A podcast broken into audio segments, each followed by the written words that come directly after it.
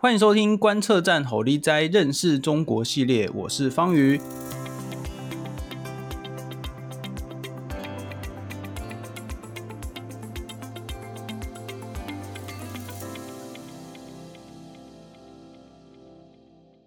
今天呢，我们很高兴呢，再次邀请到林颖佑老师。林颖佑老师目前是淡江大学战略所的老师。那我们今天最主要是要来谈中共的火箭军。诶，这个这个名词听起来还蛮酷炫的，叫火箭军哦，是一个很特别的这个军种。那最近他们好像听说发生了蛮多大事的，然后因为大家都知道，这个中共解放军对台湾就是有非常多的这个威胁嘛，那个。每天这个军机军舰绕来绕去的，然后飞弹对准台湾，那解放军内部出了大事，很可能就会影响到，哎，不管他们战略部署啊，也有可能就是哎突然间那种就是来一个什么 令人惊讶的事情哦，就是会影响到我们。所以说，我们想要来讨论一下，说，哎，到底解放军最近到底怎么了？那我们今天呢，当然就是邀请了对于中共的这个军事啊战略有专门研究的尹佑老师。尹佑老师你好。方月好，各位听众朋友，大家好。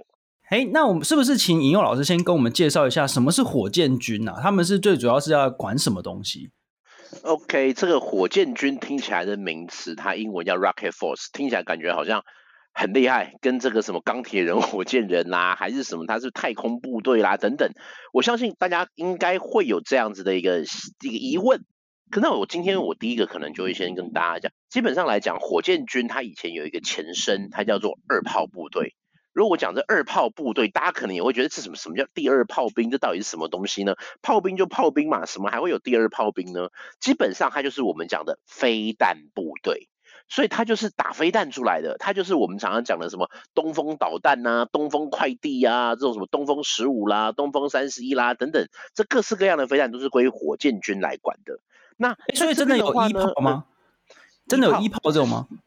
你是说一炮？没有没有没有没有，二炮它就是当年，对对对，当年叫二炮，主要是因为是说，因为大家想当然了，炮兵就是那一个什么加农炮啊，或者是什么一五五榴弹炮啊。那他当时呃，周恩来他们为了要掩饰说他们在研发飞弹，他为了要掩饰，让外界不知道说哦，原来中共也有在做这种都真弹道飞弹了，所以他才用一个二炮部队这个做做一个掩护。让外界就感觉说，哦，第二个第二炮兵，这会不会基本上就只是一个呃什么口径比较大的火炮啦等等之类的，希望用这一个方式去做一个掩护。那这样子，可是这一些没错，它的确是呃过了很长一段时间，西方国家跟我们都知道，哎呀，你这个二炮部队根本就是直接幌子。所以他在二零一六年的时候，二零一五年底，二零一六年的时候，解放军进行了一个相当大幅度的军事改革。那这个军事改革呢，他就把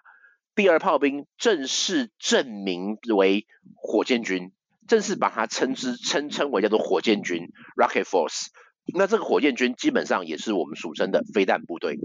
所以，所以不是那个，不是那个飞到飞到宇宙的那种火箭，而是飞弹的意思。是因为在大陆的话，他们基本上飞到宇宙的那种火箭，他们会把它叫做这个航天，航天的相关。Oh, okay, okay. 所以我有时候我们在看中国大陆的报纸或媒体，当你看到那种航天的时候，就表示它指的是太空中的一个武器或太空的发展。那火箭这边比较偏向的就是在这一个飞弹这一块。那当然，火箭军的话，它也有一个最重要是两种最重要武器，这下想当然了一定是飞弹部队嘛。可是飞弹呢，我们也可以把它分成两种，第一种就是核子飞弹，就是俗称的 ICBM 那种洲际弹道飞弹。当年在这个美苏对抗的时候，双方不是说都有很多的核子武器吗？你丢我一颗，我也可以丢你一颗。类似这样子的这种核子核子武器，在中国大陆里面有这种武器。那另外的话，就是常规的弹道飞弹，就传统爆炸的那一种弹头。目前来说的话，呃，核子武器基本上大家都不敢用，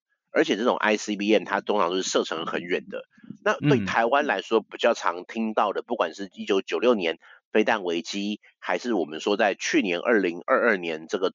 佩洛西来台的时候，呃，中共也有发射飞弹。那这个飞弹的话呢，就是所谓的比较中短程的，中的短程的，就是所谓的东风十五、东风十六、东风十七；长程就是类似东风二十一、东风二十六啊。中程但是东风二十一、东风二十六，长程就是东风三十一、东风四十一，类似这样的一个飞弹。那一般来说的话，所以呃，我们可不可以说这个？我们可不可以说这个火箭军就是一个对于台湾一个非常直接 有这个相关，我们必须要密切注意的一个军种？可以这样说？哦，这个是当然的，因为我们讲就是所谓的攻台第一利器呀、啊。老共很喜欢讲什么大杀器还是什么的那种攻台第一个武器，很有可能就是飞弹。因为他在海上对我们封锁之后，讲、okay, 嗯、难听一点，飞弹是我可以这一个远距离杀人的武器，它就是这种可以远距离发射的飞弹，它不用飞机过于轰炸，因为你飞机过于轰炸，有可能会被打下来啊。你的这个船舰太靠近，嗯嗯、我们也不是吃素的啊。但是飞弹它不就是可以说，它按一个按钮，然后砰，飞弹就过去了吗？所以一般来说的话，对我们呃，从九六年到现在，其实中共它的东风系列的飞弹，对我们来说都是一个蛮大的威胁。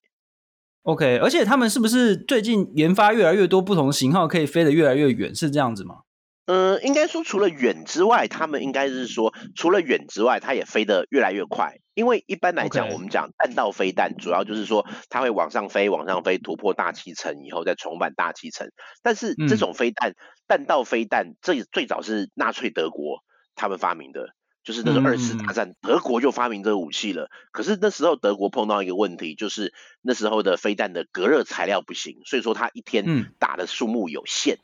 那嗯，也是生产有限，嗯，但是现在中共的话，它的飞弹基本上来说，它是可以这样子，像类似一个呃，就好像我们丢棒球，它用一个抛物线的模式掉到这个敌人的头上，会用这种方式来攻击。所以这也是为什么在南韩他们有什么萨德系统，或者是我们要有一些雷达，因为如果我们能够侦测到它的一个发射角度，因为它是抛物线。所以我们就可以从它入射角、反射角这些、嗯、入射角跟降落那一个位置去抓它的位置，可能就有防空警报啦，或者是我们可以去计算它可能会打到哪里。那这几年这个飞弹除了越打越远之外，嗯、另外一个就是越打越准。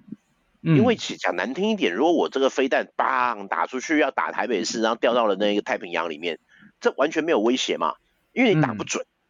可是这几年，中共它除了什么北斗卫星啦，或是我们就可以看到，它最近有一些无人机在台湾的周遭飞行，其实都有可能是在做一个导航的目的。嗯嗯。那这个导航的这种目的呢，它就是希望能够让飞弹去做更有效的破坏，所以它可能会打我们的第一个目标就一定是机场嘛，因为你要去争取制空权，一定会先打机场。或者是它也有可能会打港口啦，或发电站啦，类似这样子。所以其实就现在来看的话，这个飞弹对中共来说是一个相当蛮着重发展的武器。那当然，它有比较中程的，像是东风二十六、东风二十一，它就是俗称说它这个可以去打这个关岛快递，就是或者是它的飞弹是可以打到关岛的，它的飞弹是可以去攻击美国的航空母舰。对，所以它是中程弹道飞弹啊。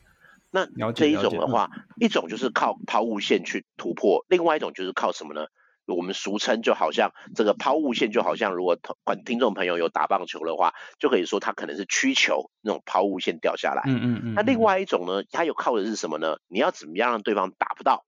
就是靠直球，速度快。所以最近我们常会听说超音速飞弹。这种超音速飞弹基本上它就是靠速度，超音速让你拦截不到，然后呢，这种那让你没有办法去发你的防空网，或者是你来不及疏散，飞弹就打过来了。所以其实现在呃，中共它朝向的就是这种，一个是靠抛物线，另外一个就是靠快速、靠高速去让东风十七就是他们这一次这样的武器。哦，OK OK，哎，我觉得我觉得这种这个科军事科普还蛮重要的。不过不过，因为我们这个时间的关系，我们想要来讨论一下，就是说。最近那个，我看有好几个不，不管是在推特上也好，或者是这个像香港南华早报，他们就有爆料说啊，诶，这个解放军的这个火箭军出了大事，诶，什么司令啊，什么副司令啊，被带走一堆人，然后什么因为贪腐啊，然后因为什么间谍啊，那种哇，这个传的绘声绘影诶，到底是发生什么事情啊？呃，这一边的话，其实我相信各位听众朋友有去注意到，哇，最近这个中国政治非常的热闹。之前这个外交部长的秦刚，我们讲去寻秦记嘛，好像他不知道跑哪去了，人就不知道跑哪去了。然后再来呢，我们也看到这个火箭军，哇靠，他这一个呃火箭军的司令员跟政委跟副司令全部都被带走了。就等于是 高层，高层一下就不见了，血洗了，你知道吗？这感觉就好像我用一句，这个可能勾起大家不好的回忆。如果大家也是一样有在看棒球的话，这好像那种持棒千赌案一爆发，我靠，我全队的主力，先发投手、先发捕手，那四棒五棒全被带走了那种感觉。哎、欸，这样真的有点恐怖。我这个还有战力吗？而且，好，你说我若被带走了，但是我马上我就补强洋将嘛，或我什么有高手，就是聘人嘛，就算了。但是今天在这一个呃，在这一个呃，我我我差点要说这个兄弟象不是，在这个火箭军上面呢，他是什么？他居然找了一个海军的司令，海过去海军的副司令，跟一个空军的政委来，哎，这个就奇怪了，完全这两个人对于这个火箭军完全不认识，哎，那你还要来当这一个工作，这个有没有搞错啊？大家都会这样子想。有些人说什么是不是有间谍泄密呀、啊，甚至什么桃色新闻呐、啊？我个人啦会倾向的应该是比较倾向是说这个问题是出现在这一个呃贪腐的问题上面。呃，如果大家有印象的话，可以去回想一下去年的俄乌大战到现在还在打，那俄罗斯为什么打不好？我个人认为不是什么武器落后、战术战术的问题，是贪腐。因为这个贪腐就变成，哎、嗯，我要开枪，子弹不够；我战车要开，没有油料，炮弹没有，炮弹运不到前线。讲难听一点，如果我没有足够的炮弹跟油料，我所有的武器都是垃圾，所有的武器都废铁。嗯、那这样子的俄军当然打不赢啊。OK，去年八月，中共他们原本说打十六枚东风飞弹，但是我们这一边抓到十一枚，日本说抓到九枚。我们日本跟台湾的差别应该是这个雷达，因为那一个中央山脉，所以挡住了呃左营那边的飞弹抓不到。可是为什么有十六枚跟十一枚的差别？我自己的评估很有可能是这一个中共发射的十六枚里面只有发射成功十一发，有五发可能是发射失败。哎，那这样子来看，十六分之五等于快三分之一耶，代表我是不是三把枪有一把枪不能打仗？那这一个问题有可能就会造成今天的解放军，他必须要去内部做一个彻查，去做一个调查。那经过了一年到现在，哇靠，火箭军这一轮一箩筐子的人，可能都是有问题的。那今天在这样子的一个你说是整数底下，然后他会发现说，他没有办法去相信过去这一些。火箭军内部的晋升的将领，那为什么火箭军会有这么大的一个贪腐？其实就解放军的体系来看，过去它的后勤管理啊什么，应该是总后勤以前的总后勤部，就是后勤单位来负责。可是飞弹是很专业的军种，它不是其实有后勤单位可以去了解的。嗯、再加上二零一六年它扩编了以后，它的组织规模、人员、预算全部都在调账。那这样子就会让这种有心人士有一个可以去上下其手的空间，这这个这样的一个背景底下形成的火箭军贪腐的温床，那造成了现在的状况，也会造成现在习近平他可能必须要用一个这种比较高压的手法来进行整肃或管理。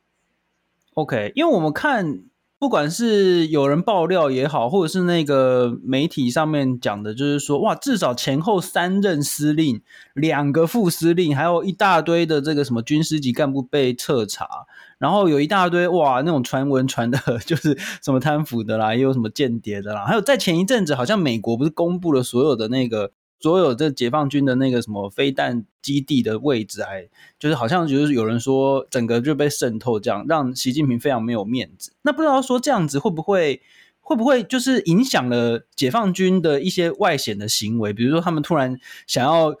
做些什么事情来证明自己啊，或者是这个调整什么样的政策，这样子有可能吗？嗯，没错，很多人现在开始去说，哇，那现在的解放军会不会有更多的变动啦？我个人会认为，当你的内部进行大调整的时候，